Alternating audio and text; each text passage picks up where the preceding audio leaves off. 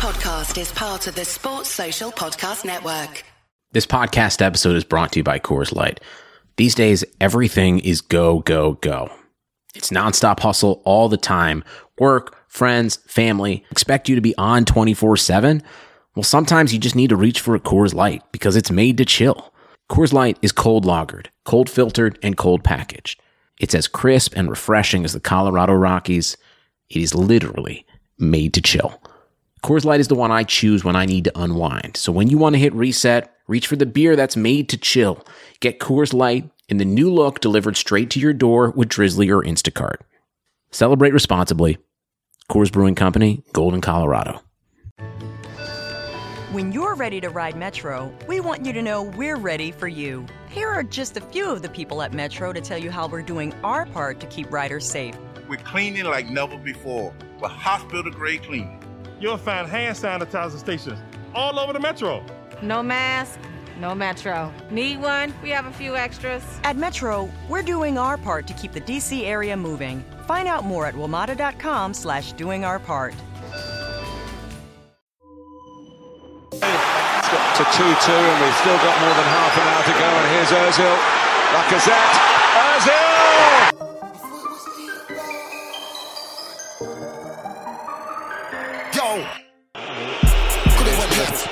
But it went right. Could it went wrong, but it went right. Said it was Ian, but it went right. Man, we get bars on bars on site. MVP of the night. Tell a negative to positive. We're heading for a classic in the Cup final. Nothing Thought it was Ian do about it. right, but I weren't seeing right. Man could have had that fight, but I moonwalked on sight. Man had to grab that mic. You're not gonna spit this time. Trying to work with a good Oh, energy. Man gonna work with a bad man vibe. None of these guys can't It's do it amazing. I. It's Aaron Ramsey. my shine. That's foul. Man, not That's the offside. response Red of Arsenal. Man crossed the line. Score for my team any time I play. Boy, better know when man's Chelsea inside. Man can't say I get pushed to the simply floor, but you can ask Ian, lost he their focus in the joy of I equalising. Right, but I weren't seeing right. Man could have had that fight, but I moonwalked on sight. Man had to grab that mic. You're not gonna Fabregas. This time. Trying to It's work with a good Nasri. Not trying Can he go all the way here? I might have got skills like Pele. A man trying to Still Nasri.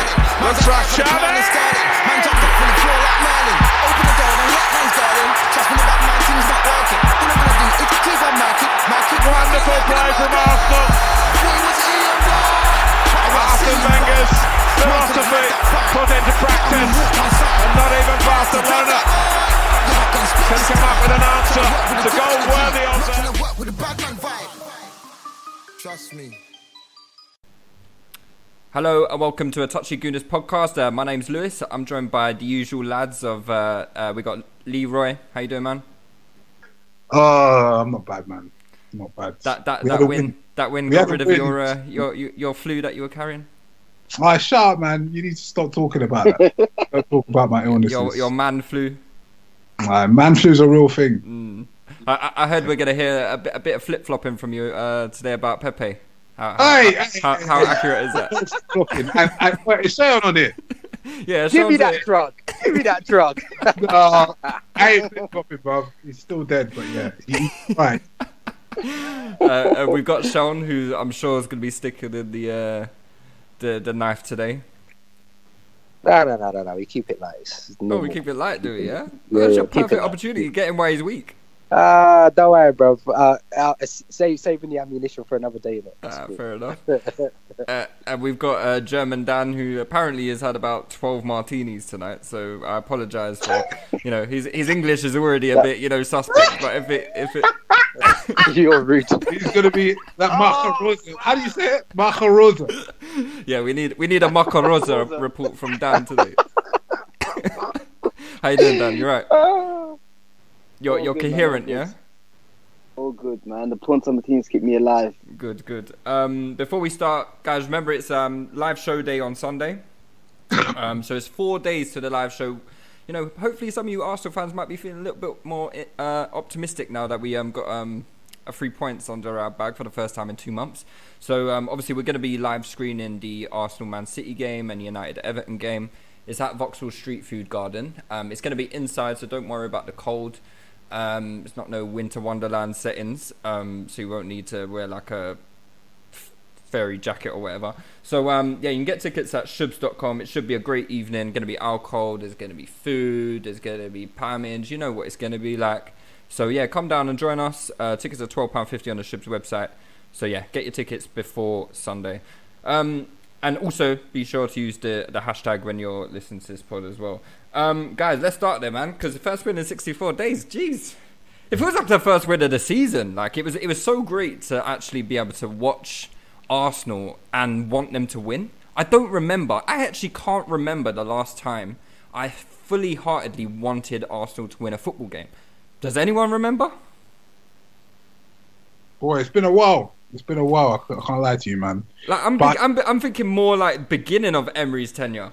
That's that's how long ago I'm thinking. That long ago. Yeah. Now, what? Last time I probably wanted us to win a game was at the beginning of the season when I was a little bit optimistic that we might do something this year, mm-hmm. and then like obviously that went out the window very quickly. Mm-hmm. But probably beginning of the season, and then after like the, the the shit show that was the results.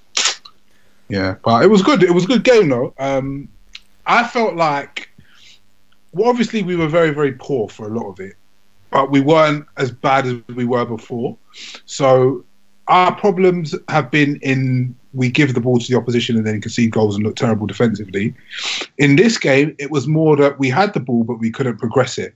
Um, I feel like West Ham didn't rate us, and they were just like, "Oh, we can let them have the ball. We're not, we're not, we're not going to rate them. We, they, they, let us have the ball," and they were trying to play on transition because they were waiting for it to break down because they think we're that bad.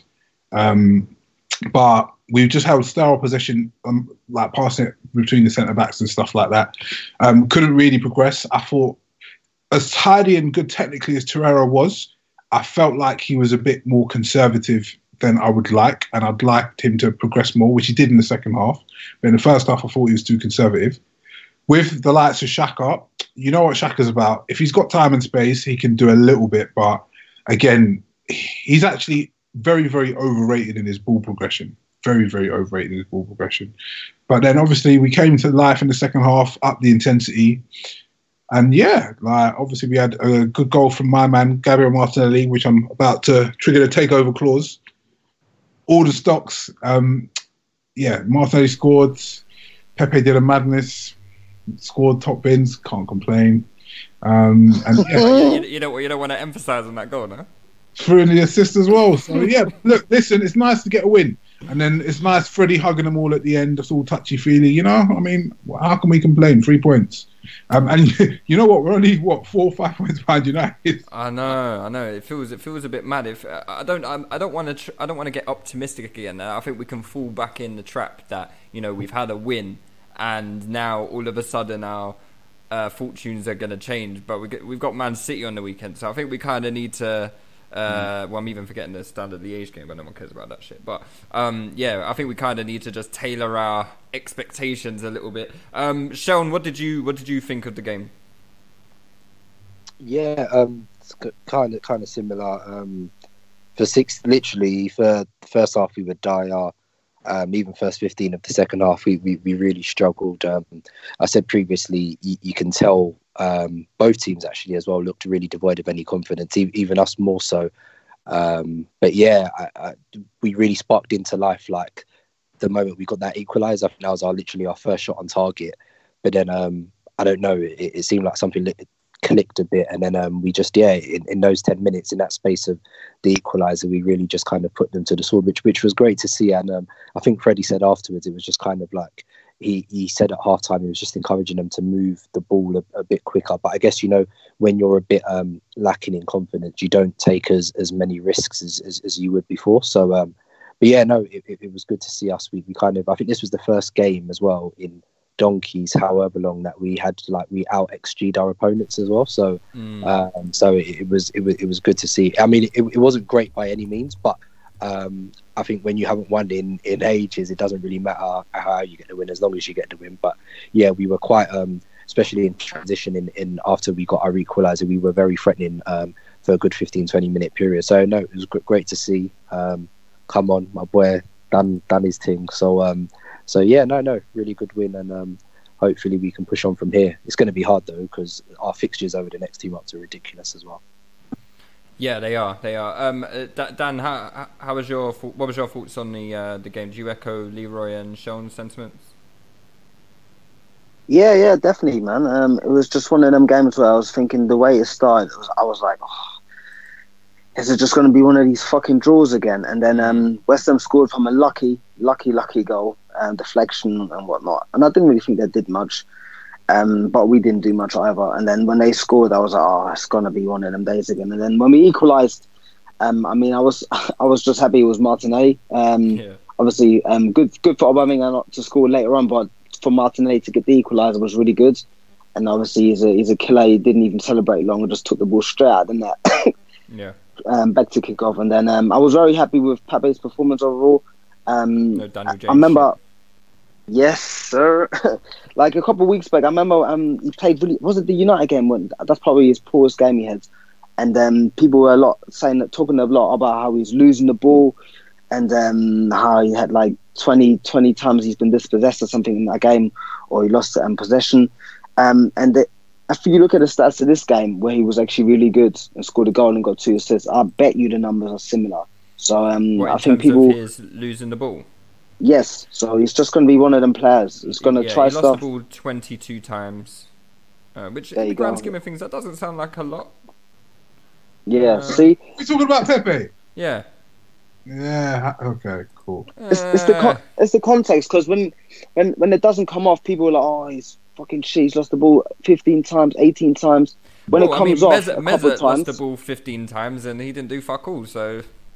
Yo, I'm I'm I'm, I'm talking about Pepe right now. So please store the agenda for a minute. I'm gonna get back to you on that one. just I'm just putting it out there, innit? But yeah, hey, leave my boy Uzo alone, man. I still have some stocks in there. Ah, the thing is, everyone, when people are saying that, Mesut Ozil played poor, and no one else is pretending he didn't play poor. I'm just glad People they're are not trying to pretending tell- anymore. There's a narrative out there that Pepe played well yesterday, which he didn't. Hmm. He didn't. He didn't. I'm sorry. Hey. Hey, what do you mean? Hey? Are you okay? Bub, speak up. Are you nuts? I'm here. Listen, he did not don't let me come and break your other leg. I will come to your house and I'll Hey, break your other leg right right. now, bro. I read this in the chat, and I'm going to say this again. This Nicola Pepe guy, for 60 minutes, got put on on notice by Nah. a Brexit Premier League left back. To be fair, he, He did was get him injured, darling. He did get him injured. Let me talk. Let me talk. Let me talk. He did get him injured. Let me talk. He beat him twice, and yes, he nutmegged him and got him injured. But for the most time, he was comfortably in and out of man's pocket. Okay, he put his head out a few times, had a look around, and then back in the pocket. Mm. As soon as the French left back comes on, Yeah. which he's used to, which Hi- is where highly rated, by the way. in his comfort zone, highly rated going forward. But come on, let's, man can't defend. Let's be serious. Well, Then he comes Wow. alive. So, boy, like in terms of the P and Premier League, PN Premier League, mm, still the jury's still out because I'm sorry, he, he wasn't that impressive. He had two two good dribbles, one where he chopped him and came back on one side, and then there was a poor end product anyway, Yeah. and then obviously the nutmeg anyway, and then he beat him I think once more. So yeah, he didn't play that well. He, he great goal, don't get me wrong, very well taken, um, and it was a good assist as well after that. But he had two flashes of brilliance, but overall his his overall game wasn't that good. Do you know what I'll, I'll say about Pepe? I think um, because what's happened over the past few weeks, uh, and, well, even months, because he's been in and out of the team, hasn't really started a lot. I'm just going back through his performances. Whenever he has played, he's actually done quite well. Um, so, like, I'm looking back to, I, I, I, kind of agree with you, Leroy. I think he wasn't great against West Ham. Um, but I think we're starting to see like a bit of form coming from him, but it's it, it just it doesn't look that way because his his spell in the side has been so patchy. So if I'm looking back, Brighton, I thought he was Yeah, good. yeah. Uh, Brighton, I thought he was good. Um, Southampton, how long did he play against Southampton? I can't even remember. Was that the one straight after the international break? Yeah, Ten minutes, I think. He actually played well that game. Right. Um, How long did he play against Southampton? Um, just let me just check. Uh, yeah, he came on for the last f- uh, for the second half because Okay. we looked a lot more dangerous when uh, Pepe came on. Uh, similar uh, to the Brighton game where he came on and we he, he looked dangerous. Um, he didn't. He, he came on for like ten minutes against Leicester. Couldn't really do much. Um, I think he came on against uh, who's that Portuguese team we played? Gr- or did he start that game? Right, he did start that game. He did okay, I think, but that was just a shit game in general. But then, obviously, like going back to October, he was good against Palace. He obviously um, scored those two free kicks against Victoria Guimaraes. Uh, was good against Sheffield United. So I think he's building up like a nice little run of form in the team, even though it doesn't quite feel that way because his performances and well his appearances have been quite sporadic. So I think um, he's definitely uh, gaining more confidence, and we're starting to see the real Nicola Pepe now. And I'm glad he I'm glad he bagged on on on um, on Monday, and I think I think that's really encouraging signs for him going forward. What do you reckon, Sean? Since you're the biggest uh, Pepe uh, advocate here. Well, he's going to be out with no house. His wife is going to leave him Hey, because listen. he's broke because he's invested in too much Pepe stock. I'm Listen, telling these, the stocks are looking alright at the moment. Yo, bruv, bruv, They're looking stable. I can't lie. Bruv, it ain't looking stable, bro. When he's out in his house, yeah, I- his wife is giving him it in the ear, saying, "I knew you should have bought out that Pepe stock, bruv." Listen, Sh- Sean's put all his money into his birthday party on Saturday. I heard. Put it all behind the bar, innit? Yeah, free bar for anyone interested. It's in um, it's in Oxford Street. So get there, yeah. No, um, no, I, I, I take, um, I was taking what Leroy said into consideration. Um, if we're, I mean, in terms of, it wasn't a complete performance, but in terms of what we've seen, it's definitely a vast improvement. And also, I think you've got to come, you've got to put the performance into context in in terms of what we've been seeing from the team. It's, it's all kind of like relative. I think um, every game he's played recently, like he's he's been the threat. When he came on against Brighton last week, he was the threat until he got doubled up on. Even in um, the first half on Monday, while it was completely dire, anything positive that we did came down his side. Um, with with him with him and Ainsley, there was the one where he turned Cresswell at the start, and then um, and then there was one where he got hacked down. There was another one where he create he went down the side. Um, and he cut it back, I think, uh, for Xhaka, and then there was a chance which led to Özil having a header, but that all came down his side as well. Um, so even though there wasn't a great deal in the first half, every little bit of danger that we had came down his side. Um, and eventually, when the game opened up in the second half, um, there was a bit there was a bit more space in the lines. We were passing quicker, and that's where he uh, he, he was able to isolate himself and, and, and get a lot more space. The the actual encouraging thing for me actually is that um, uh, kind of a lot of the the goal the goals he well obviously he scored two free kicks, but also this goal as well. It's kind of different to the goals he was scoring at Lille. Um, at Lille, he was getting on the end of a lot of moves which were based in transition, but obviously he's uh, playing for a team now that aspires to have a lot more of the ball. So he's going to have to find different ways of being effective as well. So um, I was quite encouraged by that as well in terms of the fact that he went a lot more at his mark. I think Ljungberg said last week he said he, he was asking for Pepe just to maybe not complicate things as much. Um, but I, I quite like that in terms of his combination and stuff. But I think Ljungberg wants him just to go at his marker a bit more, and we saw that on um, we saw that on Monday as well. So hopefully he can build up from here. I actually thought um, one of the positives as well, even though we've all got our concerns about him, I, I thought um, having Ainsley on the outside was good for him, Mm. um, and then um, the link up with uh, uh, as well. Like I said, he, he he's someone who, who thrived in a four-two-three-one, so he likes to link up with a playmaker, and then he likes to have a right back who overlaps on the outside, so he can sort of station himself on the inside right rather than you know hugging hugging the touchline. He's not really a touchline hugger like that, but but yeah, um, good positives, and, and hopefully he can build on that going forward as well. Yeah, I mean he's got more goals than um, you know Eden Hazard this season. Got more goals than João Felix.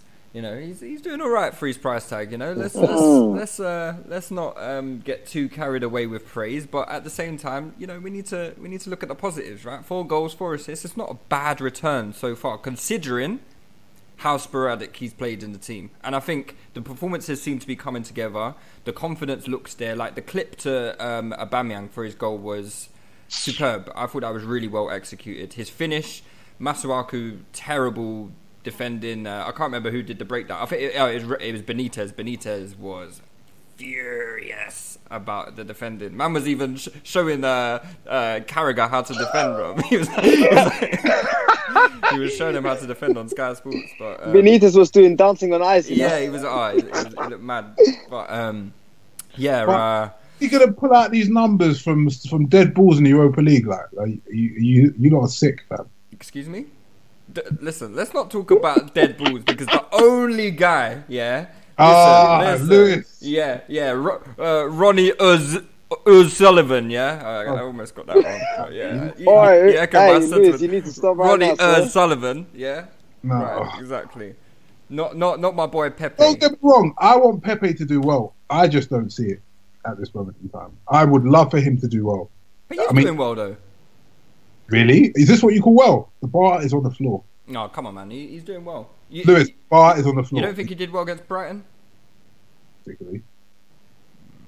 Listen, you got you. But even, but no, no, no. But listen, even even if you don't think he's doing well statistically, while you're saying he's not even doing well, he's still racking up. He's still obviously like four, four goals and four five assists so far. But is, you is not bad for someone who's for one who's Dead barely balls played. to Europa. I- Huh? What do what, wait, hang on. What is what, what are his prem stats? Huh? What are his prem stats? Two goals and probably like how two assists, something like that. Is, is that well? It's, it's not it's like well, but he's barely assists. played. Like, I don't understand. How, how is this being used against him? Like, How many games? How many games has he played? And how many has he started? how many has he started? Is is the is the key so look, question. the Premier and how many League. have we played? me. I've got the stats. for you. He started nine games, right? Um, he's averaged 65 minutes per game. He's scored two goals. He's got two assists, and he's created One three big pen. chances. And and and what the assist? So apart from obviously the over assist, was it an assist an open play or was it a dead ball? It's dead ball. Uh, they were both corners, were they? Or No, no, no, no. The other assist was passed to Lacazette in the North London derby. Ah, yeah. See, yeah, there you go. Cool. But- All right. So one Two open, open play But, assists. okay, cool. play assists and nine nine But. I also, but I also hear that. But if we're saying that we're struggling as a team Yeah. to create anything, and we, and, and we knew what we were saying two, Yeah. three months ago was that there was nobody for him to link up with. So, I, like I I completely agree. My, my only thing is, don't say he's been playing well. All right. I've, Well, not said he, I've not said he's been playing well. I No, no, no. like- But Lewis just said he's doing well. I think he's doing all right. Lewis is a madman. Sorry. No, no, no. I think I think it's coming together for him, mate. I really do. I've, I'm, I'm, No, I'm- yeah, I think I on the think floor, the, the things are finding. Uh, Do you want to, do you want to hear some stats as well about Mesut? Forget your stats. Move on now. S- seven starts, zero goals, one assist, zero big chances created. Whatever, mate. So, you know, I think I Two think- pre-assists though against West Ham. I, I take that. I think I think that's damning. If I'm being honest, Leroy. Hey, don't forget them pre assists, man. What pre assist? Mesut ain't doing no shit. Against pre-assists. West Ham, man. Hey. What, hey, what- move on, bro. I'm, I'm sick of this now. Bruv. Anyway, um, a, a big change from the uh, from the the team that played against Brighton was the uh, exclusion of David Luiz. I think everyone in the group was quite happy to see that. Um, you know, I don't think has Callum Chambers started a league game since Newcastle. He must not a have, centre back. No, that was At right back, game. yes, but not a centre back. but not Yeah, at centre first- back, right? Yeah.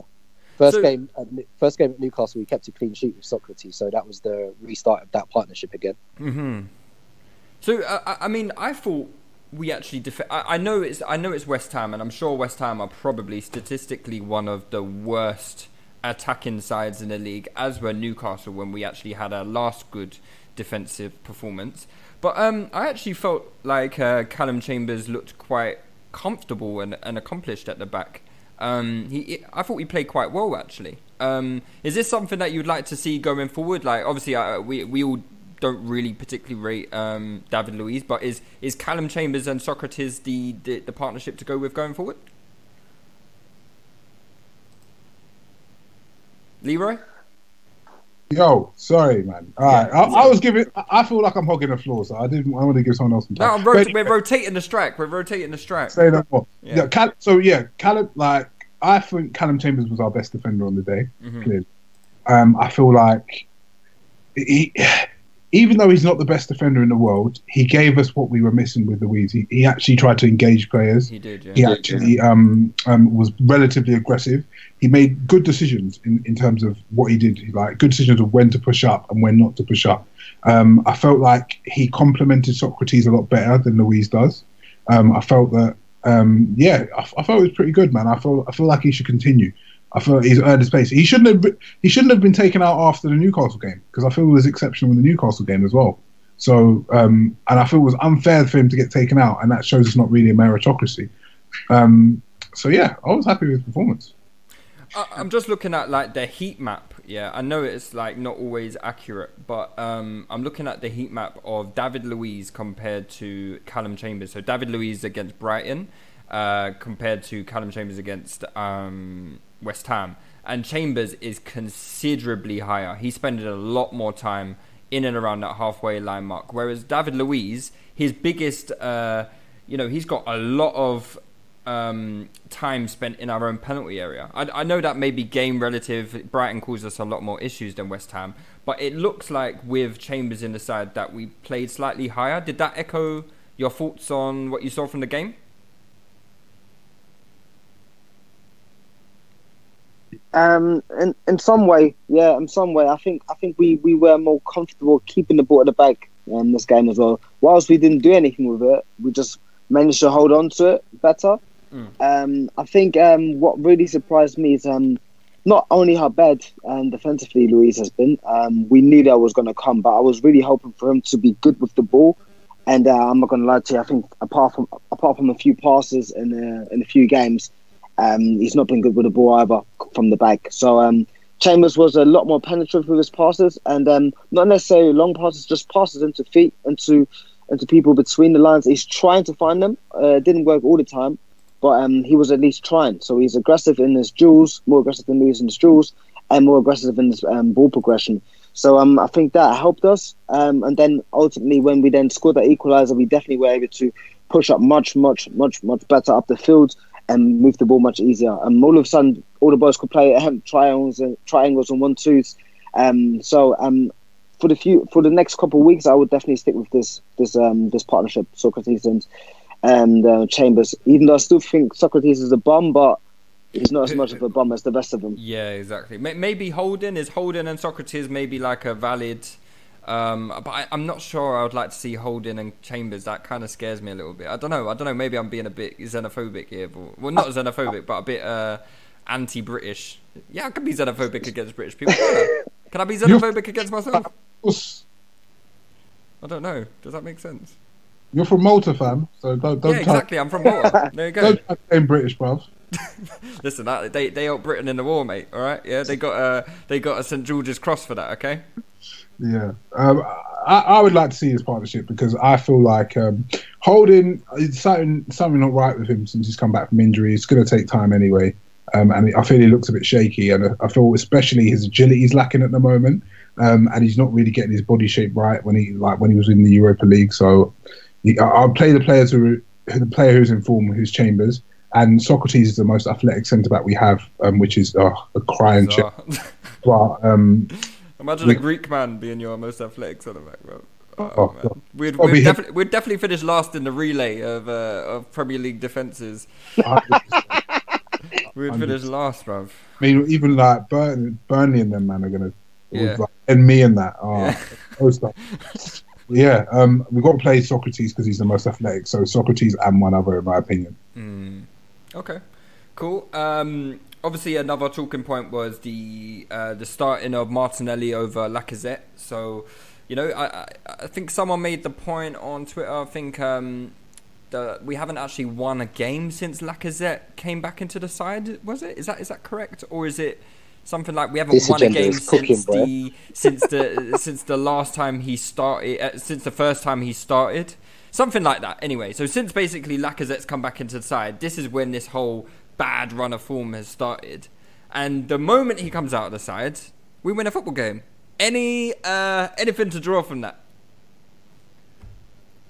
Um, yeah, I mean, I mean, obviously that's a bit disingenuous, but but is no, it? Is it? Is it? Does that sound like? I, I, okay, I mean, let's let the agenda run. But yeah, but um, but no, no. Generally, we we've all been calling for it for a while, and um, whilst I don't think the balance is perfect with Oba, Martinelli, and Pepe, it's definitely better than Lacazette, Aubameyang, and Pepe because um, in terms of the fact that while I don't like Martinelli as a winger, um, he's a lot more intense. He makes runs from outside to in. He allows Oba to play in his best position and um, they they operate in much closer proximity as well. So, um, and just generally, we're a much bigger threat because all of Martinelli, Aubameyang, and they can run. Do you know what I mm. mean? And and and especially uh, away from home, I think we saw the stat that over three quarters of Lacazette's goals have come at the Emirates. Do you know what I mean? So yeah.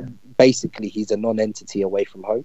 So um, so we needed to do something different. And um, fair play because I was very critical of um, the first two Freddie lineups So I think we all saw, you know, when this lineup was picked, we were like, okay, fair enough. Do you know what I mean? So this was visible example of someone trying to improve something, seeing it's not working, and um, and yeah, ma- making the changes to to see that improvement. So fair play. Um, and this is what I think, yeah, should be kept for, for now anyway. Um, I think there are ways we could probably improve the balance a bit further, further down the line. But um, whilst these three performed um, on Monday, I, I don't think we change it, and they all scored as well. So um, Freddie was perfectly justified in that. Support for this episode is brought to you by Mrs. Meyer's. A delightfully clean home can make for a delightful start to the day. At Mrs. Meyer's, everything we make is inspired by the garden.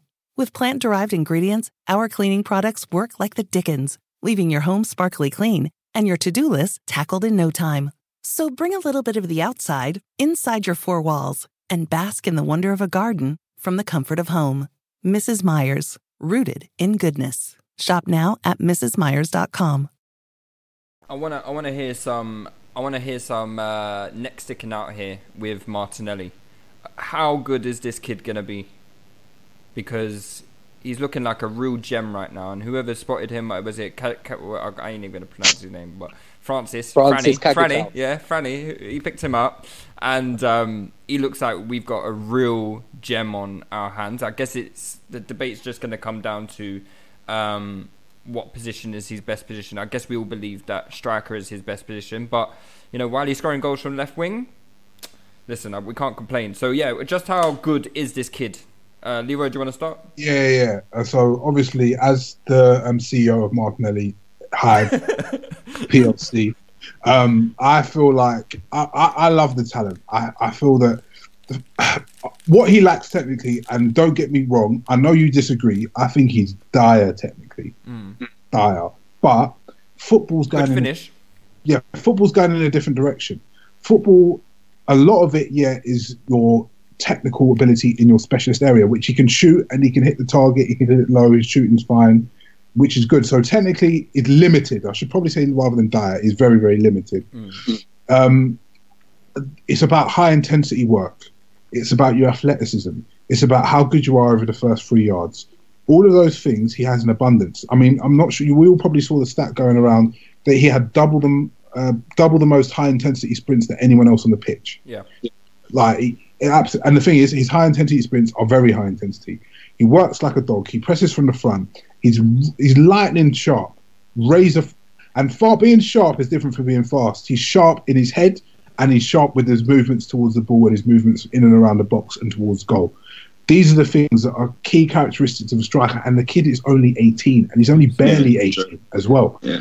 So for me, I feel like it's how he's developed because I feel if he has an, an ideal or perfect development path, this is a 30 goal a season striker for a decade we're seeing. And I'm not I'm not saying that lightly. I'm not saying that lightly. Uh, I feel that that kid has so much potential as a striker, but it all depends on his development path. Is it blocked? Is he developed well? Does he have a good coach? Does he have a good team to develop him? Because he's doing what he's doing with a pretty dysfunctional team. Mm. And and that's not even up front. So let, let, me let me ask you something, Leroy. Just going back to um, the, your point that you made about the change in style. So I remember long before Touchy Gooners, um, you and and myself, we were very anti signing Jamie Vardy. Now we make the joke about Martinelli being favela Vardy. So. Yeah. You know, you've just said that you know you got massive stocks in Martinelli. So, if um, say Vardy was um, a few years younger, yeah. and we were linked with Vardy again, um, would your mind be changed on Vardy? Because to me, they're quite similar in, in terms of their uh, in terms of their attributes that they have. So, they are. would would They your are. mind change uh, Ari V- Vardy? And and But- if if it has, why? No, but everything's about context. So when we were linked with Jamie Vardy, we had Arsene Wenger as our manager. Mm-hmm. Arsene Wenger as our manager, his whole style of play is about getting the ball to the final third, camping teams in, and then literally just pamming them in deep blocks with a lot of movement and interplay. Mm-hmm. Jamie Vardy is not set out for that type of team. Mm-hmm. So even if I'm going back, knowing what Jamie Vardy's done now, in that Wenger team, I'm not buying Vardy because it's dumb, in my opinion. I don't think he suits it. And people say he's doing what he's doing in the Rodgers team. Rodgers plays differently from Wenger. Like you have to have te- for a Wenger team to be successful, and all the Wenger's teams that were successful, they had a lot of technical security in the final third with the Van Persies, with the Arshavins, with the Fabregases, with the Nasris. When we started to drop off is when we started to lack the technical quality with the Girouds, with the Chamakhs, with the Javidios, that type of thing. Mm-hmm. So I still don't think Vardy is the right fit for that type of system. Now, if you fast forward and say we've not got Wenger, we've got Emery, um, even though Emery was a complete mess generally, Vardy would be a lot more suited to how we played then because we play completely differently. If we had Martinelli under Wenger, I'm not sure Martinelli would be particularly successful in the right player. That's not the right place to develop up front, but he might have the scope to improve technically because he's 18 years old. So that's a bit different. But I wouldn't have signed Vardy then. No, if, it depends on what what the context is of the team. Could and we? so Could opinion we doesn't not? change. Could we not have likened Martinelli to someone like Freddie Ljungberg's role in an Arsene Wenger team? Not technically great, but an off-the-ball runner, a, a, a- a high-intense runner, and a, a finisher. Someone who's going to get in. Uh, maybe Walcott Like as well, but I wouldn't say Walcott was a particular success under Wenger. But exactly, Walcott wasn't a particular success under Wenger because Freddie Ljungberg played in a completely different Wenger team. Wenger's style in the 4-4-2 days back in the Invincible days was very different from when Fabregas took the keys of the team and it became a more technical team. Um, so if you go back to that 4-4-2 days, yeah, Martinelli could have been used in that way. But Wenger changed it completely, and that, that's a, one reason I think. Partially because he wasn't played up front, partially because of the change in style when he wasn't technically up to it. While Walcott wasn't successful, because I think if you put Walcott in a different side, because I saw Walcott at 16, Walcott was a banger. Walcott was a very, very good talent. If you put him in a different side, I think we could have had a world beater there. Yeah, Definitely. he just I never just progressed technically. he didn't progress. It wasn't the right side for him to, to progress. And I think it's the same thing with Martinelli. You, it, like development is a lot of luck, and it's a lot about context, and it's a lot about right time, and it's a lot about pathways. Like you, you lose a lot of good players, like for where they could have been successes elsewhere, in my opinion. Mm, fair enough. Um, Dan, uh, so Leroy said 30 goals, 30 goal a season striker, given the right circumstances. What um, do you echo that, or uh, do you see things a little bit different? No, um, I'm a big fan of Martinelli as well. Um, I'm not quite sure in which position he will develop. I think um, I would like to see him as a strike develop as a striker. Um, I'm not quite sure that will happen. Um, so I think, as um, as Leo obviously mentioned, there's um, there's another there's a lot of other factors that will influence development. I definitely think he has the, the ability to to become a 30 goals a season striker. I mean, we're in December. He's um, he's probably played uh, maybe 15 games, maybe not even, and he scored eight goals. I he might even score 15, 20 goals throughout the whole of this season, and that that's being a part-time player for a, about a quarter, maybe even a bit more. And he might even um, still be a part-time player um, in the second half of the season. So um, I think he definitely has this capability to score at least 20 goals a season consistently if he develops well. Um, I'm just not quite sure who will be um, a striker permanently. I think um, I think I, I've read somewhere as well that he prefers playing on the wing. Um, if he if he stays at Arsenal, we we we have Aubameyang. Are we going to just trust Martinelli to step up in our role? Are we going to sign another striker? And Martinelli is always going to be someone that's going to be a big threat, and people will call for him to play. And um, a lot of a lot a lot of the players in training say he's just a menace and very hard to play against. So I think he'll always be in around the squad now. I think he'll he will establish himself. I can I can really see that. I'm just not sure will be as a striker, um, which then obviously will hinder that potential that Leroy has mentioned as a centre forward. Um, uh, either way, um, I, I literally can't believe how, how, how good this kid is at 18. Um, obviously, there's um, there's a, there's some sort of technical deficiencies in some parts of his game. Um, I do think that his application is just off the charts, um, which is on and off the ball. Um, he's just so active, um, like that's what we constantly need, though. occupying his man. Yeah, he's just like honestly, he just We've he's, had so a- many he's players player, who have been technically great, but their application haven't hasn't necessarily been the best. And I'm glad that we've got someone kind of in the in the reverse mold. I, I think he's a I think he's a bit better technically than Leroy thinks, but um, you I know, think he has that's a decent touch as well. I think it's mainly about when he when he has the ball and he drib- dribbles with it. It's a bit, mm, but I yeah, think maybe his that's touch just is not good. his. That's not- just not Yeah. his. That's not his strong suit. his touch? Uh, finishes let, let me jump in. Like his first touch isn't great. Um, But, it- but you say that, but He his goal sets himself against really um, well. His goal But against. what say, it's like Walcott. Walcott's first touch when he was about to finish was fantastic, but his That's first right, touch yeah. when receiving on a half turn, or when receiving in a tight area, or when receiving with his um, when he's blocked and he can only go um, to the touchline is not great. So it's always situational your first touch, but.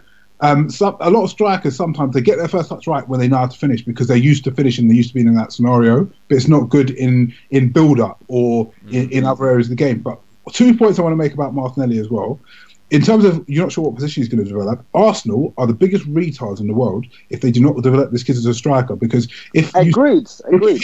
with all these coaches and youth coaches and stuff, what's they say? What's the hardest position to coach? What's the hardest position that? w- w- What position is scarce in youth football and in terms of big talents coming? It's striker. You've got one who can be great there. If you develop him wide and turn him into a failed winger like Walcott, you're an idiot. Mm. Like honestly, it's stupid. It doesn't make any sense.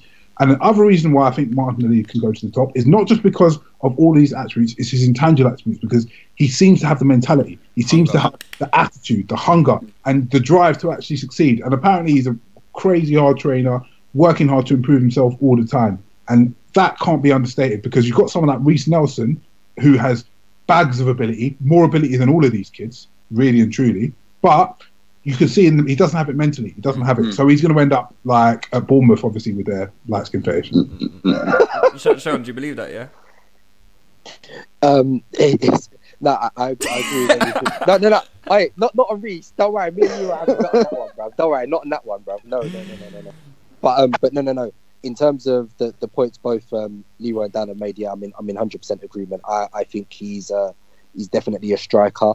Um, I love his mentality. The the point Leroy made about mentality as well is that I I hope um, and I really think the way he is, you talk about his application, it really needs to rub off on the young players because because generally you can see as well that the other young players have had it a lot easier than Martinelli has. You can see like where he's come from, the way he works, and the way he applies himself in, in various situations. I've said um, a couple times, and stylistically, uh, the way they both are, he reminds me a lot of Richarlison at Everton as well, in terms of the fact that I think both of them uh, are technically limited, despite, but they both are fantastic athletically, um, and both of them have that fantastic nose for, for goals. So if you notice with um, Richarlison when he was first bought by uh, Watford, he was playing out as a wide player.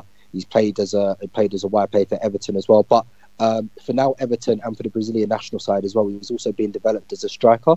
Um, obviously, it helps that Richarlison is over six foot as well, and he's fantastic athletically. But he's one of those those sorts of people that, um, whilst they might not be the best dribblers, they have that fantastic nose for goal. They have that fantastic um, attribute of attacking space, um, and and not that's something that can't be taught all the time. Um, you know, with the Brazilians, you normally associate a lot of flair, like in terms of the dribbles, the skills, and stuff. They remind me a lot more of Argentinian players, like you know, like Tevez, in terms of the dogged nature, the the will to never give up as well. That they hunt every single thing. Suarez thing. Um, yeah, so it's, it's Suarez. Like although Suarez is very gifted as well from an ability perspective, um, I don't think Martinelli has that to an extent. But in terms of why I like him in the middle, is the is the sense that he can scope the, the pitch more um, a bit. You know, when he plays out wide, he's more of a bit head down.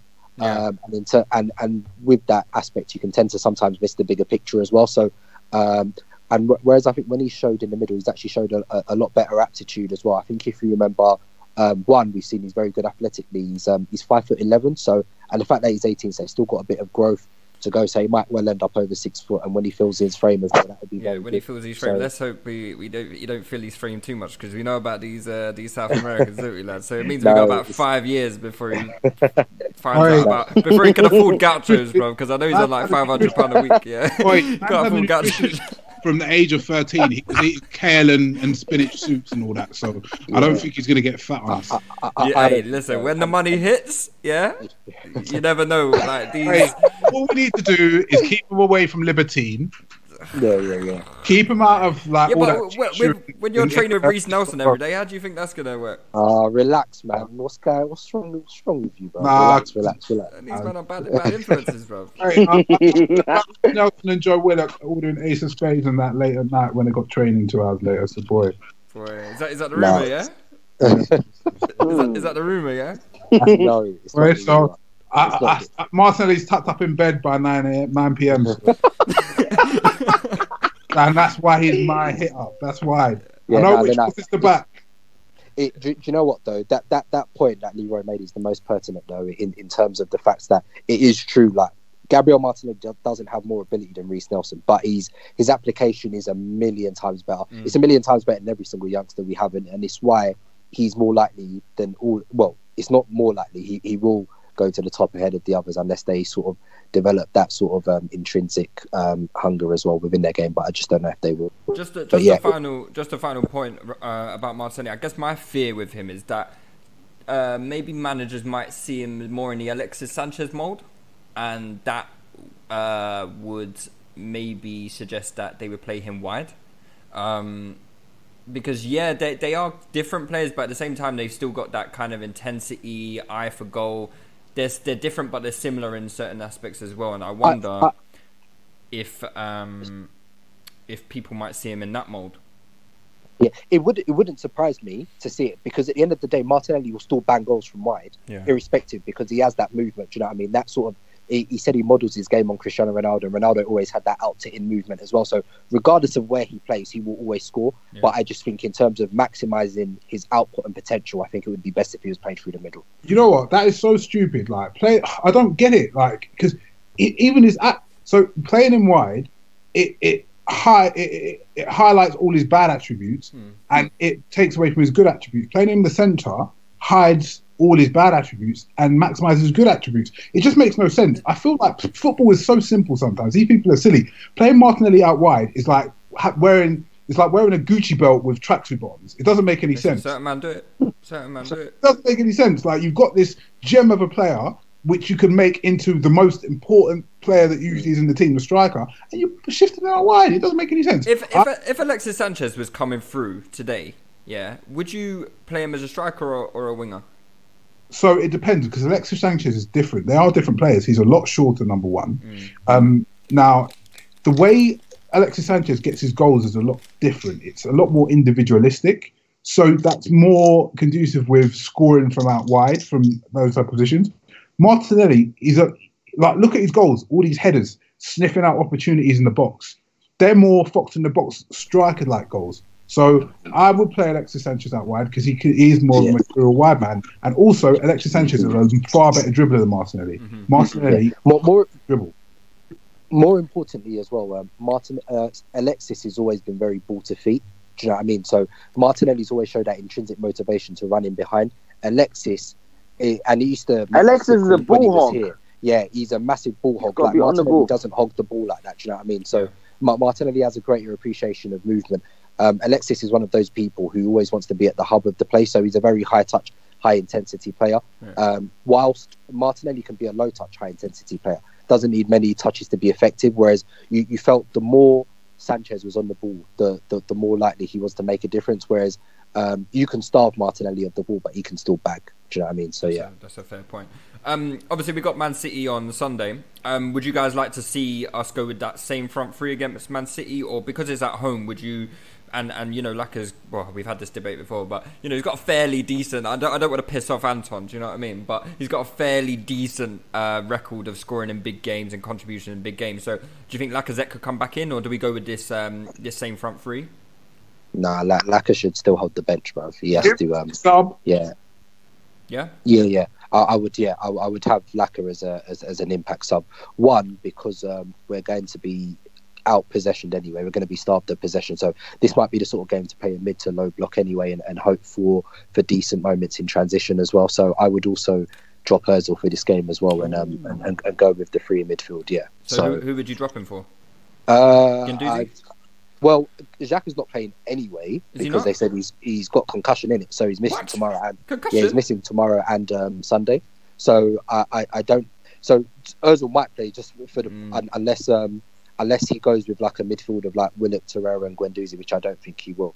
Mm. So, um, so yeah, so I think he, he he might keep it with that as well, just with Guendouzi just being the switch for um for for Torreira. I mean, sorry, for Xhaka, unless he throws a massive curveball in. But yeah, I, I, I would shore it up and um and go with a free midfield and have um uh, those three heavy in transition. But it remains to be seen what happens. Hmm. So yeah, because we've got um because I think after today I saw we just got bare injuries all of a sudden. Yeah, so, Tierney's yeah. out for three months, which is a shame. Um, you know, yeah, he hasn't quite settled yet. Um, So Kolasinac being, which is a huge downgrade for me because yeah, it's just you, you don't know, you, well you know what you're going to get from Kolasinac and it's just not good enough, is it? It's going to be Co- Kolasinac against Mahrez, isn't it? or He, he's someone who's stupid like played that. well though. Kolasinac in um, the Freddie games. Has he? Yeah. but the, co- the, the competition is gone now, man. He doesn't have to play well anymore. No, but honestly, I, I've been shocked at his performances in the last couple of games. to be What against Brighton? Yeah, I it was decent. Don't know I about thought, I thought it was decent. No, do you know what? Hooked, didn't? I, I, I, I, I, I agree. I agree with Lewis. To be I, think he was. He's been disagree. okay. You I, know? I agree. I, I feel like he showed more of a propensity to like dribble, like, and and, and it's looked a lot better um, than, than I've. Maybe obviously the bar is already in hell, but um, but yeah, it, it's looked it's, it's looked better than, than it has done. Um, obviously, yeah, a litmus test um, against Man City on Sunday because he's either coming up against um, Bernardo Silva or Mahrez. Yeah. So either way, he's going to be doing a lot of defensive work, and um, it, it, it's a lot different to, than him being on the front foot for most of the game anyway. So it'll it'll be tough. But um, but yeah, I think uh, I think Martinelli will help him down that side anyway. So yeah, um, I've got a feeling we're going to do quite well on Sunday. I don't know why, and don't shoot Why, me. don't, don't, Lou, don't do it, man. Don't Yeah. do it. No, I'm just looking at that front Don't three. I'm looking at the front three, right? And Man Lou, City are don't it, shaky as fuck. I can see Pepe having a good game. Lewis, are you sure you didn't have the martinis? I could do with a fucking martini, mate. My week's been fucking shit. So yeah, I could do with a few martinis. Seun, yeah, free bar. Remember free bar at Oxford Street on Saturday for Seun's birthday party. Um, yeah. Um, uh, no, yeah, I no. can actually see us doing quite well. I, I don't think we'll win, um, but I can see us scoring goals. I I, see. us, I think we'll lose like four two or three two or something uh, like that. I, I see us. I see us holding like a five 0 You're, you're, you really Man City? Yeah. I did- Yeah. They're not. they I think you need to get. This is not the Man City of uh, last year. Bro. This is this is a team that they're, they're shipping goals. They they can't they can't. Man, Bro. Man United scored two goals against them, mate. We Yeah. got Pam by Southampton. We got Pam by Yeah, Brighton. but yeah, but it's different. It's different. It's the it's the game context, isn't it? Like I just think, I just think our front three against their defense, we're gonna cause them trouble regardless because they don't have good defenders. No, what? Yeah, Nicola Pepe is going to show up. Who's their left back? Where's he from? Who? Zinchenko, fucking Ukrainian cunt, bruv. He should even No, be banned, An- shouldn't he? Be- Angelino. Should he have four year bloody ban? Angelino. Oh. Oi, Is it Angelino? Angelino? Who's Angelino, bruv? See, that's what I'm saying. They Mate. got bad defenders. Where's he from? Slovakia. Spanish you. I don't know. Spanish I think. It's Who? Spanish you. Who? Ma- Spanish. Marcelino? Spanish. All right, Spanish. He might do okay, you know. No, no, no. I- Yeah, yeah. Of I- course he's gonna do alright. Pepe No, no, no. I, I, I, I think, um, I think we'll definitely be able to get at them because I've been very, very. I, I- don't know what it is with City that I've seen this season, but they're definitely um, a notch or, or two down from an intensity perspective. Um, and you, so you know, obviously, previously when whenever they lost the ball, um, positionally they they were in great positions to to to, to win it back or um, just athletically that, that they'd they'd get the ball back quickly, but they look a, a, a notch slower. Um, Rodri, while he's a good player in his own right, is not as quick to the ball as Fernandinho, Yeah. and um, he's one of those. He's a bit slow on the turn. So if you can get him turned, you can accelerate away from him very much. So Just and stick Willock on him, mate. Let, yeah. we'll let, we'll let boss him off the pitch, mate. That's what I'm also also Otamendi, yeah, bloody hell. We talk about mis- he's a travesty. Martinelli's going to give him a bad day, he mate. he's hi- him and Stones. Def- I, I I think we'll get. I think we'll lose. We could lose like three one, but Yeah. there will definitely be moments in the game where we can hit them in transition. I John, will John Stones will still be doubt. drunk off that rum punch, bro. Bro, that one that he's going to be doing um, Shaqiri at Sterling's 50th birthday. Right. He's You going to be guys, doing Nalinga. the, the- the way we concede shots, the way Kevin De Bruyne puts in crosses, he's putting in 35 crosses. Yeah, yeah, we're going to lose. We're going to lose, but I think we'll score. We'll score. He's gonna pan them crosses in. He's going to put in 35 crosses on the week. In fact, if there's a bet, I'm going to bet that he puts in 25 plus crosses. because That- that, that- guy is going to have That the, flipping the that freedom of the Salah Merchant. I yeah, the, the freedom of the guts, pitch to whipping crosses. Mm. My man, my man put in who who is it that tweeted something second half and he put in like 15 crosses or something like that. Mm. Aye, he's he's going to put in so many crosses. They're going to have so many chances. Yeah. They're scoring like five. I don't think they'll score five. I mean, they could. I mean, our defense is shocking. But I, I generally, if they if they score five, I can see it being a game where we score three, or we, you know, we score quite a lot ourselves. Um, I don't think it's going to be like a five 0 whitewash because I can really see us scoring goals against um, against City. Uh, but yeah, that's just my thoughts. Regina King for Cadillac Escalade. When people ask, Regina, do you like to compete? I say, bring it on.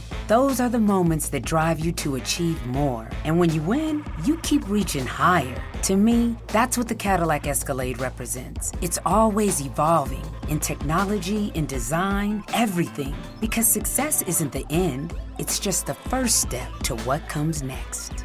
The 2021 Cadillac Escalade. Never stop arriving. Um, let's move on anyway, because this week there's been a few more developments with the managerial candidates coming in. So um, every week there seems to be new names linked. It's like any bloody foreigner uh, we're linked with. Um, but uh, obviously the win, what the win does for Ljungberg um, is buys Arsenal a little bit more time. Whereas maybe if we had lost against West Ham, it's like more of a rush to making an appointment, and maybe we get it wrong. Um, so I guess names linked this week. Is it Paulo Ferreira? Is that is that the Chelsea right back that we're linked with, or is it another Ferreira? the Bordeaux manager. I think. It, uh, oh, Paulo Sousa. Oh, is it Paulo Sousa? Yeah, yeah. Is it, yeah, he was yeah, Portuguese, wasn't he? Yeah, yeah, yeah. He, he managed um, QPR and Swansea. All right. Well, I don't, I don't want him because he finished like 18th with Bordeaux last season. So, no, thank you. Um, so can we just can we just not talk about him? Is that Yep, right? leave it, leave it. Alright, cool. Um, obviously, Oh, I- don't even don't even bother, man. uh, Marcelino was another one who apparently flopped his interview, but I don't understand why we're even wasting time giving these man interviews. Like Oh, that's that's this- what's jarring me. This is really this. Do you know what uh, really concerns me is that they're doing interviews now, which means that they were surprised by having to sack Emery. Like yes. th- those those contingency They plans should have been in sack place Emery, from time. Like they don't even know what type of manager they want. It's really concerning when, when, when you think about it. Mm. That they're interviewing different types of managers, um, still conceptualizing. They should have known what the fucking what what to fucking do really. Like, and they don't. And it's it's it's it's, it's disturbing, man. it really is. Yep. Um, so well, I'm glad that apparently he flopped the interview. Uh, then we've got obviously Carlo Ancelotti. Um, you know, No, thank you. no, not for me either. Uh, no, no, no, no. From, from the people that I've spoke to about Ancelotti, the, the main crux of their argument for wanting him is essentially is is is based on it's the Jose Mourinho factor. It's he's had winning sides before. He's won three Champions Leagues. He, you know, every team that he's managed has you know finished in the top two or you know he's won loads of league titles. But like two of those Champions League come hold on, hold over. Fifteen years ago. Um, he's The never won. and- He hasn't won a competitive league title since um, say, yes. since with Chelsea in 2011. You know, he's he's Nah, P- managed Bayern P- Munich, P- PSG since. PSG. But You think that's a competitive league title? I mean, but obviously, yeah, okay, fair enough. I don't But think that's yeah. a competitive league title. That's a one man league. Like if you don't win, only Emery doesn't win the. No, did Emery? Did Emery win the league? Yeah, he did. He did. He did. Me shut up He did. But um, but yeah, no, no, no. What what I don't like as well in in terms of that sort of um, because people are in danger of making the same mistake they made with Emery in terms of you're just looking at CV managers. Yes, Ancelotti's probably got the best CV in world football. However, have you looked at how his last two jobs ended at Yes, Napoli and Bayern? exactly. The Bayern players moaned about him. At Napoli, it was very much a, a, a case of he's not getting the best out of the squad again as well. So you, you've not been paying attention to him over the last three years. If, if you still want Ancelotti's thing, man. Arsenal, and also Ancelotti was available in 2018 when Wenger left. Yeah. We didn't even interview him. So if we didn't want him then, why on earth do we want him now? Do Mm. you know what I mean? So so it, it, it does raise a lot of questions. But but also yeah, um, I, I think the general concerns about him tend to be that it's, it's kind of similar to Wenger in that he has that kind of freestyle nature where the the players kind of work it out for themselves. That can only really work within an elite squad, and even then, that, that's still very questionable. I just think um, his his best days are very much past him now. Do you know what I mean? This isn't Ancelotti of like ten years ago where you're saying, "All right, cool." Boom, we're getting arguably the best in the business. Um, there's a lot of there's a lot more younger progressive managers out there who who is which is exactly what we need because we, we right now need to be entering a three to five year project with a with a with a coach like that. So um, it's a, it's a definite no from me. Yeah. No, no from me. There's No a few, there's a there's there's a few other points with Ancelotti as well because people will make these points about him winning trophies and stuff, but he was in the Italian league for I think 10, 9, 10 years, and he won one league title, and he was at Juve and Milan. So he's always He done better in the Eu- yeah. He's won like one league title Right. at Milan. He was there for like seven years, and he's always done better in the the European Cup competitions. Mm-hmm. So he's basically Emery, but Don Emery kind of thing. So, Mm. like, I don't really want it. Like, he plays attacking football, cool. His, his training, his training is not that intense. Players complained about him uh, being very lax. I think Arjen Robben said uh, the training of his 11 year old son is better than Ancelotti's training sessions. So we need to we need we need to move to a coach that is that that, that goes with the modern football. And we talk about intensity all the time. So that has got to be one of the greatest things that um, that this coach focuses on. Then also an attacking mentality. We know all the things, but we don't want someone with old ideas to come back in. I mean, if we get an Ancelotti, you might as well just keep Wenger or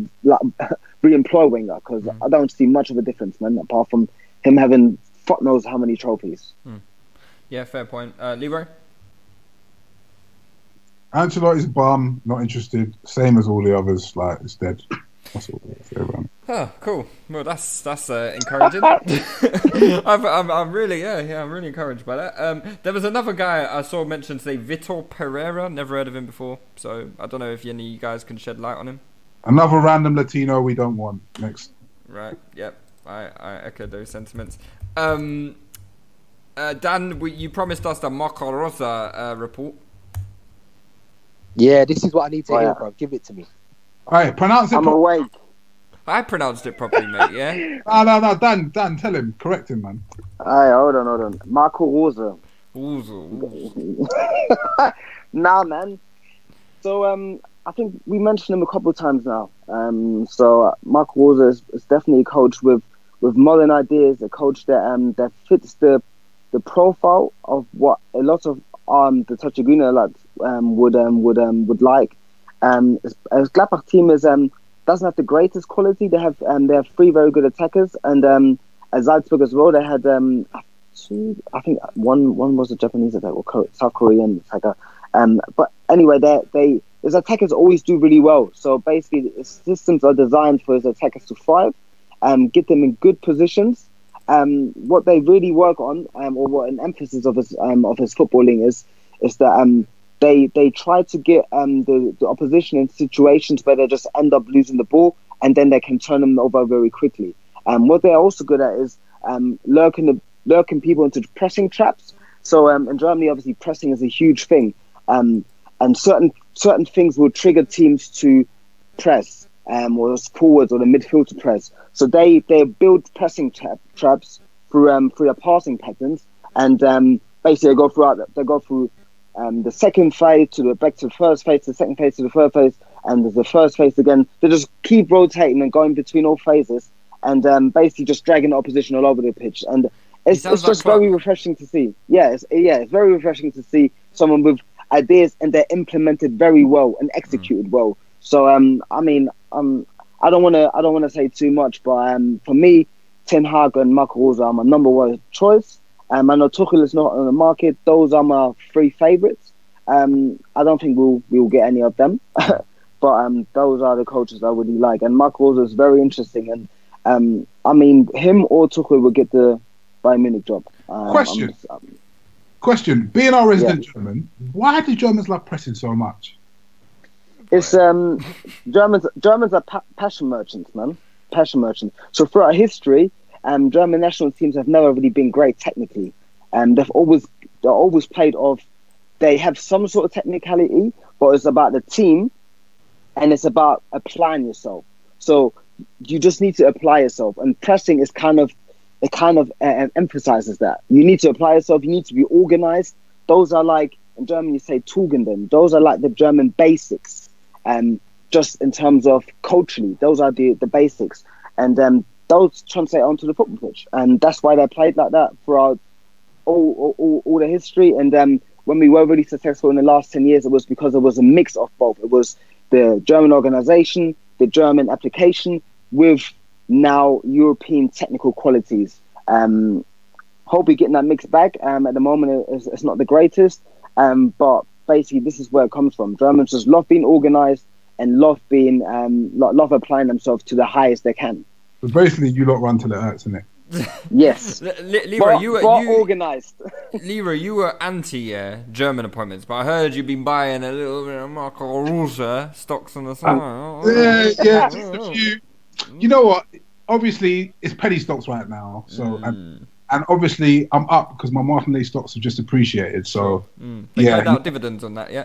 Uh, so they give me the dividends, and I'm thinking, right, I've got Marco Rose stock here. It's penny stock right now, so let me just buy a couple stocks.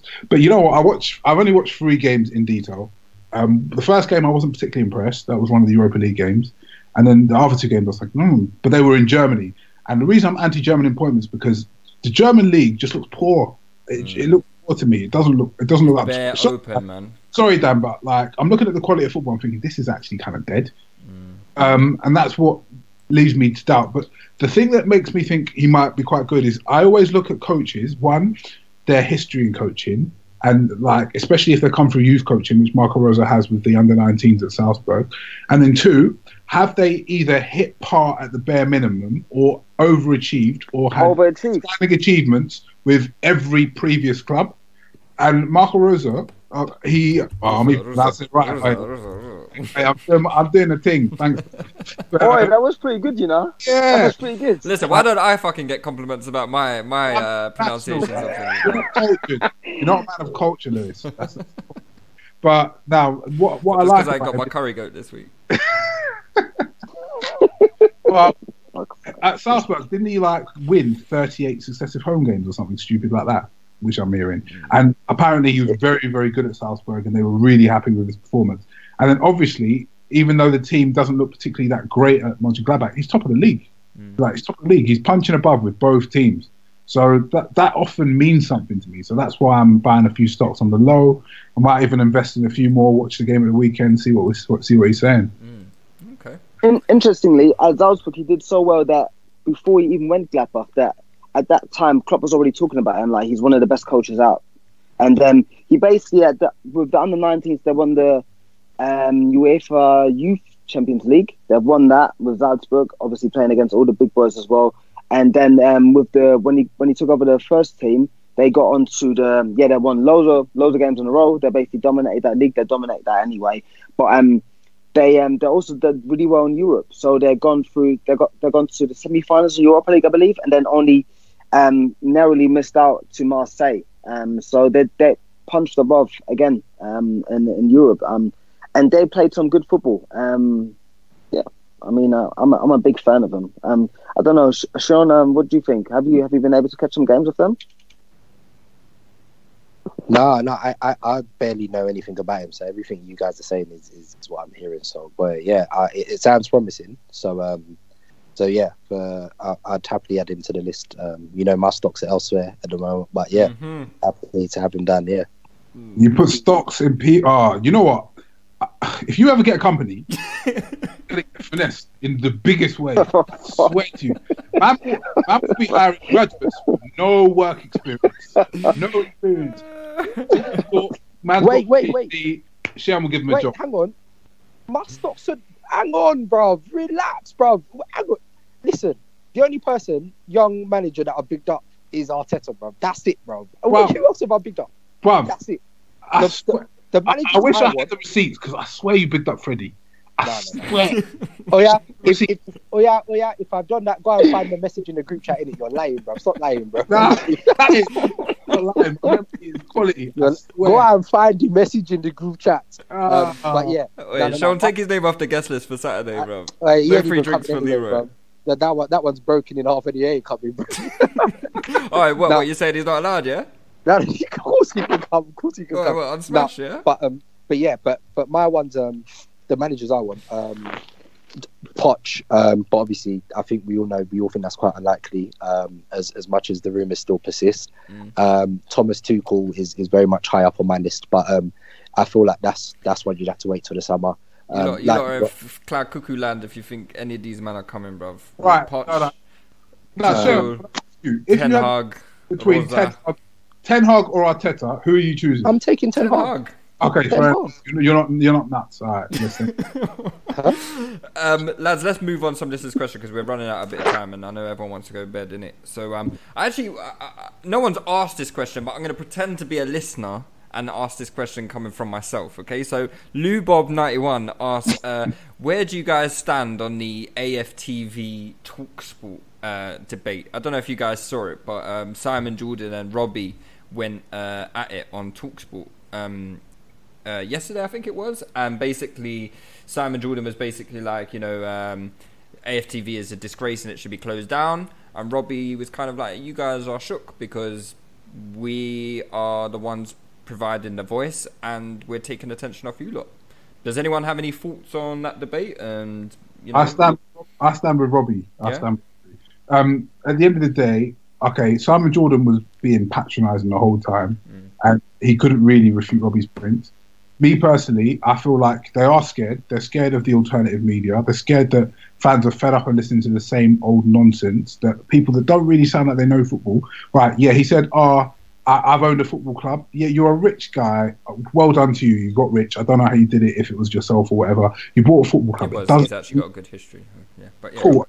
It doesn't mean you're any less like you're any smarter than anybody else in, when it comes to football. Um, I just feel like um, uh, the new fans seem to have more interesting opinions. I prefer listening to people on football Twitter rather than a lot of these pundits. Hmm. Really, really. And okay, I don't like the DTs. I don't like the troops. Right, what's wrong with Dan? I don't like them, but but they but they give at least they have a voice. They're not, Not, not me, bro. Stop that. I was talking about Dan. oh, on the. Dan. oh, oh, oh, sorry. I But anyway, um, it, it, it's um, it's giving them fans a voice, and I feel like it's important to give the fans a voice. And I'm all for alternative media. We need, it needs to disrupt it because they need to up their game. They're not really doing their job properly. Hmm. No, I agree. I think they're definitely scared, man. Like even just in regards to, um, I can't say too much, but like just in regards to the way Touchline Fracas as a brand is, there's definitely some kind of, um, uh, I want to choose my words correctly, but there, there's definitely a a fear there from certain media uh, companies um, about this new wave of um, you know platforms coming through and the attention that they're receiving. Like the, Talksport can't compete with what AFTV bring to the table. You know, like Talksport are still struggling to get listeners, and you know it's they, they, rely on that old white old uh, what's it what do they call them? the white van man kind of listener. Whereas Arsenal Fan TV, whilst I'm not a big fan of it myself, but they provide content for a much broader audience and the the, the, the younger audience as well. That's what people want to watch. And these these these companies, you see with Sky Sports. Sky Sports have like you know these uh, you know these um, social media influencers on there like now with um, you know their, their football shows and whatnot they're trying to capitalize on that market as well so they're de- they're definitely scared of these platforms and they're either trying to you know go against the grain or try get on board with them if you get what I mean so um Yeah. Do you, do you know one of the points as well that is um, the new media, um, and I think AFTV and um, Talksport are direct competitors in a way because they are they are. I, I don't want to say AFTV is just living off outrage, but this is what most of the people go there for. Um, when Arsenal lose, you know, some fans gonna there's gonna be some funny videos, Yeah. and um, they. While I think some some videos are false, like the guy went through his season to get away, was obviously that was just a stunt, So- it? But sorry, Dan. Can I just interrupt you there? Yeah, you make a good point on that because um, I think Anton also made a good point in terms of yeah, they can criticize AFTV media for being you know uh, performative, um, uh, whatever you want to call it. But Adrian Durham has made a career out of doing that. You know, Exactly. on, on his shows. Exactly. He, some of his Exactly. opinions, he can't honestly believe them. People like Alan Brazil, exactly. they're there for the performative nature to get clicks, to get. Talksport are as much about clickbaits as AFT, AFTV are. So they can't use that. I'm sorry, they can't because that's that's hypocrisy at its finest. Because Talksport do that all the time. These stupid videos that they release with um, these uh, ignorant opinions with like uh, Laurie, what's his name? Uh, uh, not Laurie, what's his name? Saunders, Dean Saunders. Sorry. Jamie, Jamie O'Hara as well, just talking a load of was on uh, every week. They, they they do this for they do it for the clicks, so they can't talk about AFT's Yeah. performative nature because they do it themselves. They do it themselves. So um, yeah, sorry Dan, gone. Uh, sorry for interrupting. Oh, Dan don't want to speak anymore. But anyway, yeah. All right. No, I just thought that would be an interesting question to ask. Oh no no no no I'm here no I'm no I'm here I'm here. Okay. Um, the interesting thing with AFTV is as well um that um like Mr DT because it's not me I am DT not Mr DT okay You're I was getting DT. at it but some, yeah, the Rudy T, please stand up, man, because I was getting at it on the next guy. I was thinking, what the fuck is going on? but um, they are that anger is genuine. They're actual Arsenal fans, so they're getting on the channel straight off off the game, fuming. Mm. Whereas like that, uh, that Adrian Dummer, whatever his name is, he, he's he's conceptualizing those thoughts, thinking how to get clicks. I think maybe they have that in the back of their mind as well, but. Um, do you know what I mean? I, I just think I just think it's, uh, it's, it's ridiculous for them to to trust them for AFTV.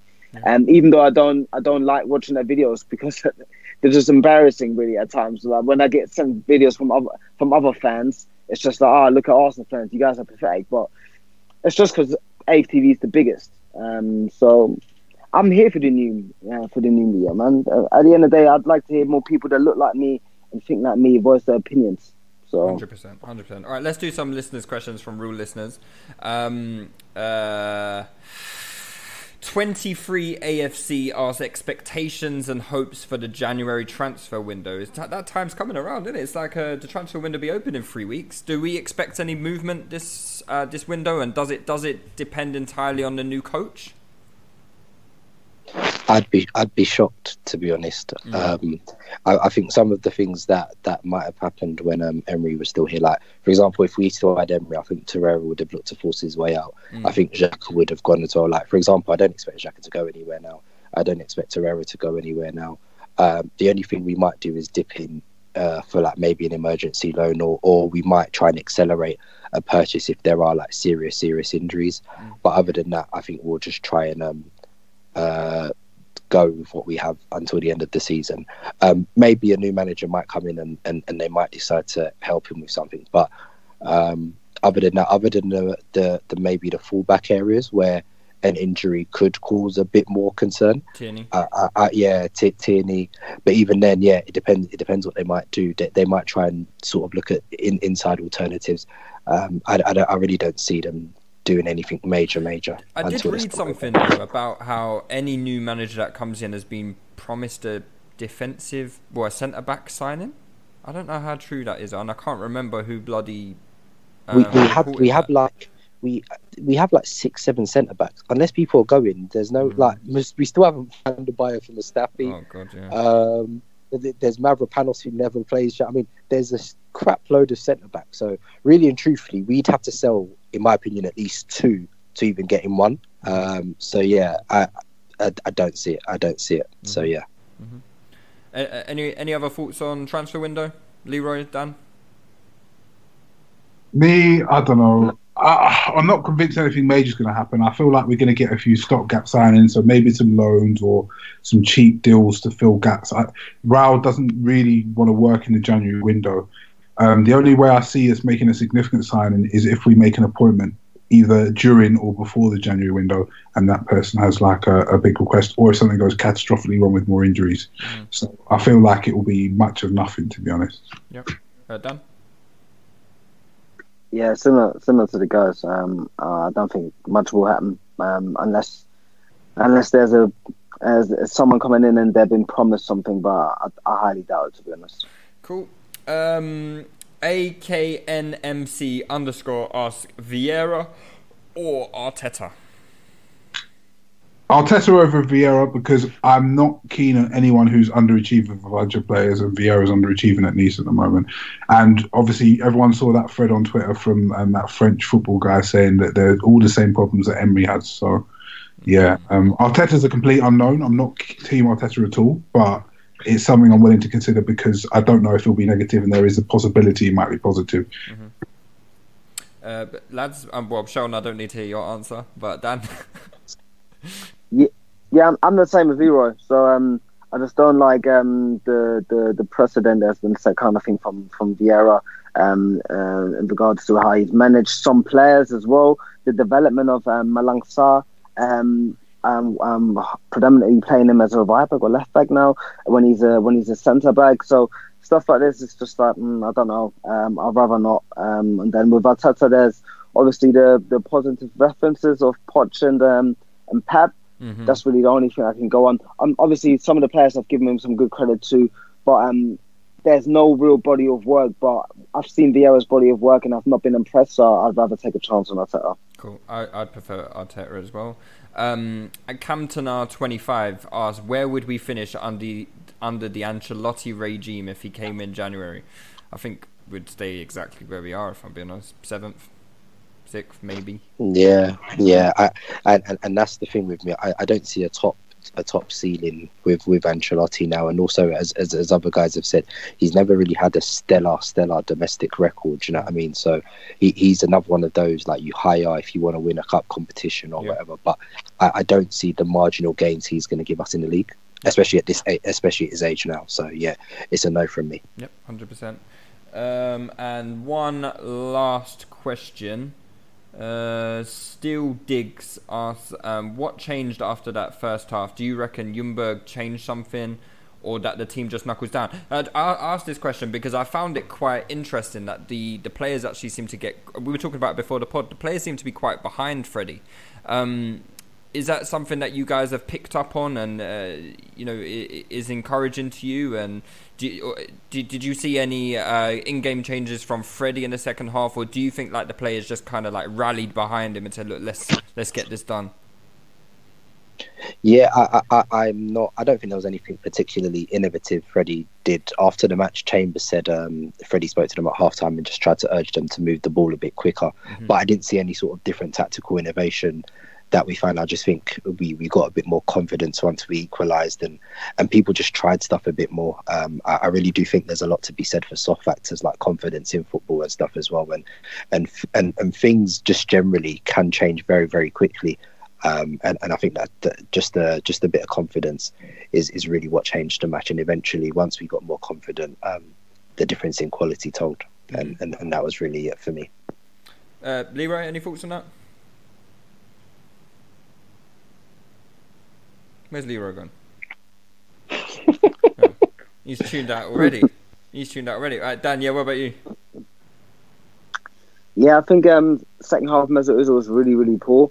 And then in the second half, and um, first half, sorry, and then the second half, he managed to get on the ball on a few occasions and managed to just get it to our forwards. Mm-hmm. And um, I think that's where the danger came from. Um, him just um, actually actually playing half decent. I wouldn't say good, um, but doing his job halfway. So he was just getting into the pockets, we were finding them. He was turning, then passing the ball on.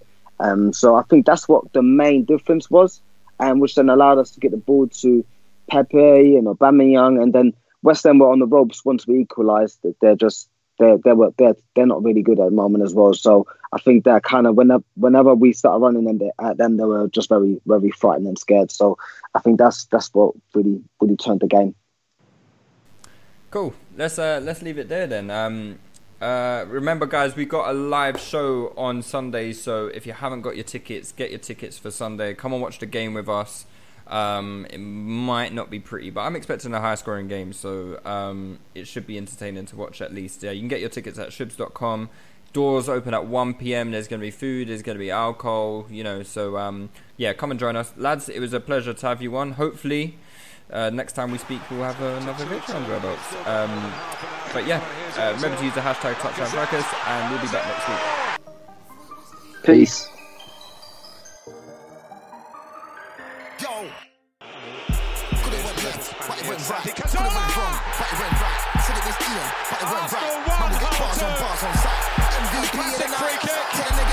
We're heading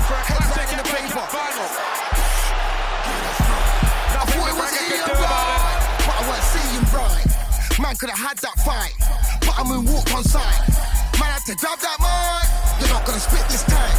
Trying to work with a good oh, energy. Not gonna work with a bad man vibe. None of these guys can't It's amazing. Like it's Aaron Ramsey. My shine. That's foul. Man, That's offside. the response of Arsenal. Cross the line. Score for my team anytime I play. Where better know when man Chelsea man can't say I get simply floor, but you can ask lost their focus in the joy of equalising. Right, but I weren't seeing right.